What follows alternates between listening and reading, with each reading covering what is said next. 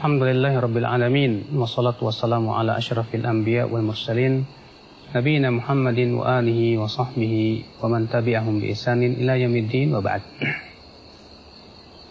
Siapa di antara kita yang ingin punya rumah idaman? Tentu rumah yang yang kita idam-idamkan. Apakah rumah idaman itu berarti rumah yang mewah? Atau rumah yang serba fasilitas ada? Atau yang seperti apa? Tentu rumah yang idaman adalah yang sesuai dengan yang diperintahkan oleh Allah dan Rasulnya. Rumah idaman adalah rumah yang diberkahi oleh Allah subhanahu wa ta'ala. Rumah idaman adalah rumah yang dimasuki oleh malaikat rahmat. Lalu bagaimana kita bisa menjadikan rumah kita rumah yang sakinah, rumah yang penuh dengan ketenangan, rumah yang penuh dengan keberkahan dari Allah dan rahmat Allah Subhanahu wa taala. Yang pertama yang harus kita perhatikan ya akhul Islam. Jangan sampai rumah kita mengundang para jin dan mengusir malaikat rahmat. Kita ini terkadang lebih suka mengusir malaikat rahmat dan lebih suka mengundang jin. Bagaimana caranya? Itu dengan memajang ya foto-foto bernyawa atau gambar-gambar bernyawa di dalam rumah kita. Coba dengarkan sebuah hadis Nabi Shallallahu Alaihi Wasallam beliau bersabda, Innal malaikata la tadkhulu baitan fihi kalbun wala surah. Malaikat itu tidak akan masuk rumah yang ada di dalam rumah tersebut apa anjing dan gambar-gambar yang bernyawa. Subhanallah. Malaikat yang dimaksud di sini dalam hadis ini adalah malaikat rahmat ya, akhi. Bayangkan kalau malaikat itu tidak masuk ke rumah kita dan itu malaikat rahmat yang membawa rahmat dari Allah. Berarti rumah kita kosong dari rahmat Allah Subhanahu wa taala. Sangat merugi sekali. Maka dari itu ya akhi jangan kita gantungkan di rumah kita foto keluarga. Jangan kita gantungkan di situ ya apa namanya gambar-gambar bernyawa atau patung-patung.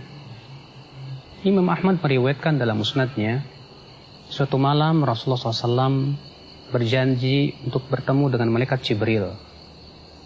Malam itu Rasulullah menunggu ternyata tak kunjung datang malaikat Jibril. Di pagi harinya Rasulullah keluar rumah ternyata Rasulullah bertemu dengan malaikat Jibril. Lalu malaikat Jibril berkata, Wahai Muhammad, sebetulnya tadi malam saya datang. Falam yamna'ni an adkhula baitaka, namun tidak ada yang mencegah saya untuk masuk ke rumahmu karena kecuali karena di depan rumahmu ada patung dan di dalam rumahmu ada anjing.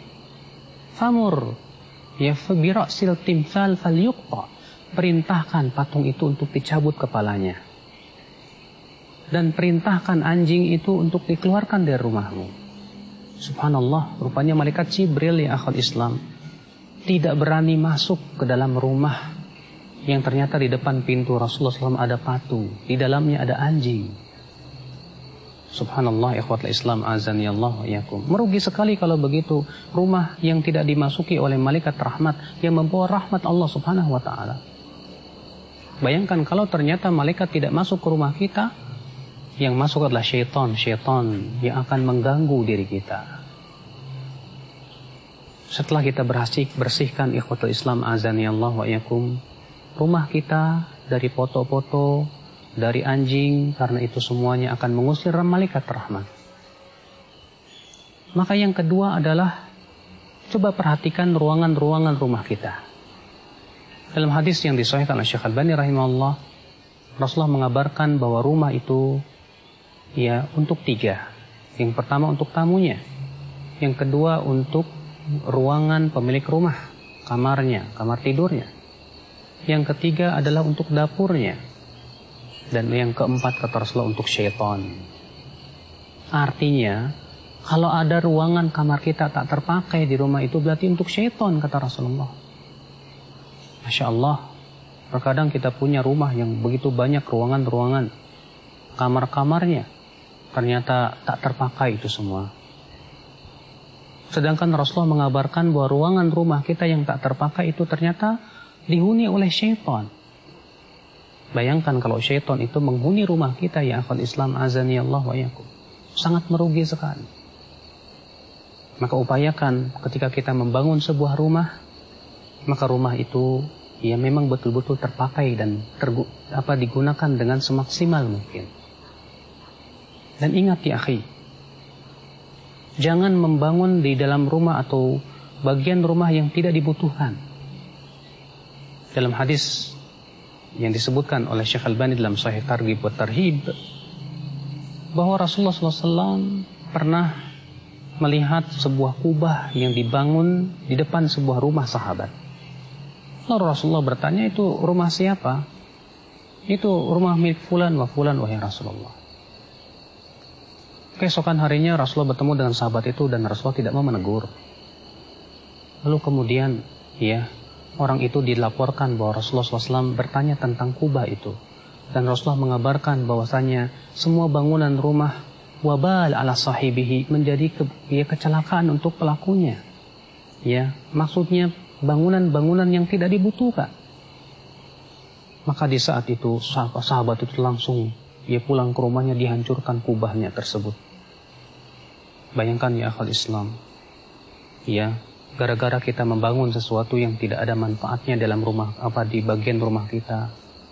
Akhirnya tidak diberkahi oleh Allah Subhanahu wa taala. Kemudian ya akal Islam, kita berusaha untuk mengisi rumah kita dengan zikir kepada Allah, dengan sholat, dengan baca Al-Quran.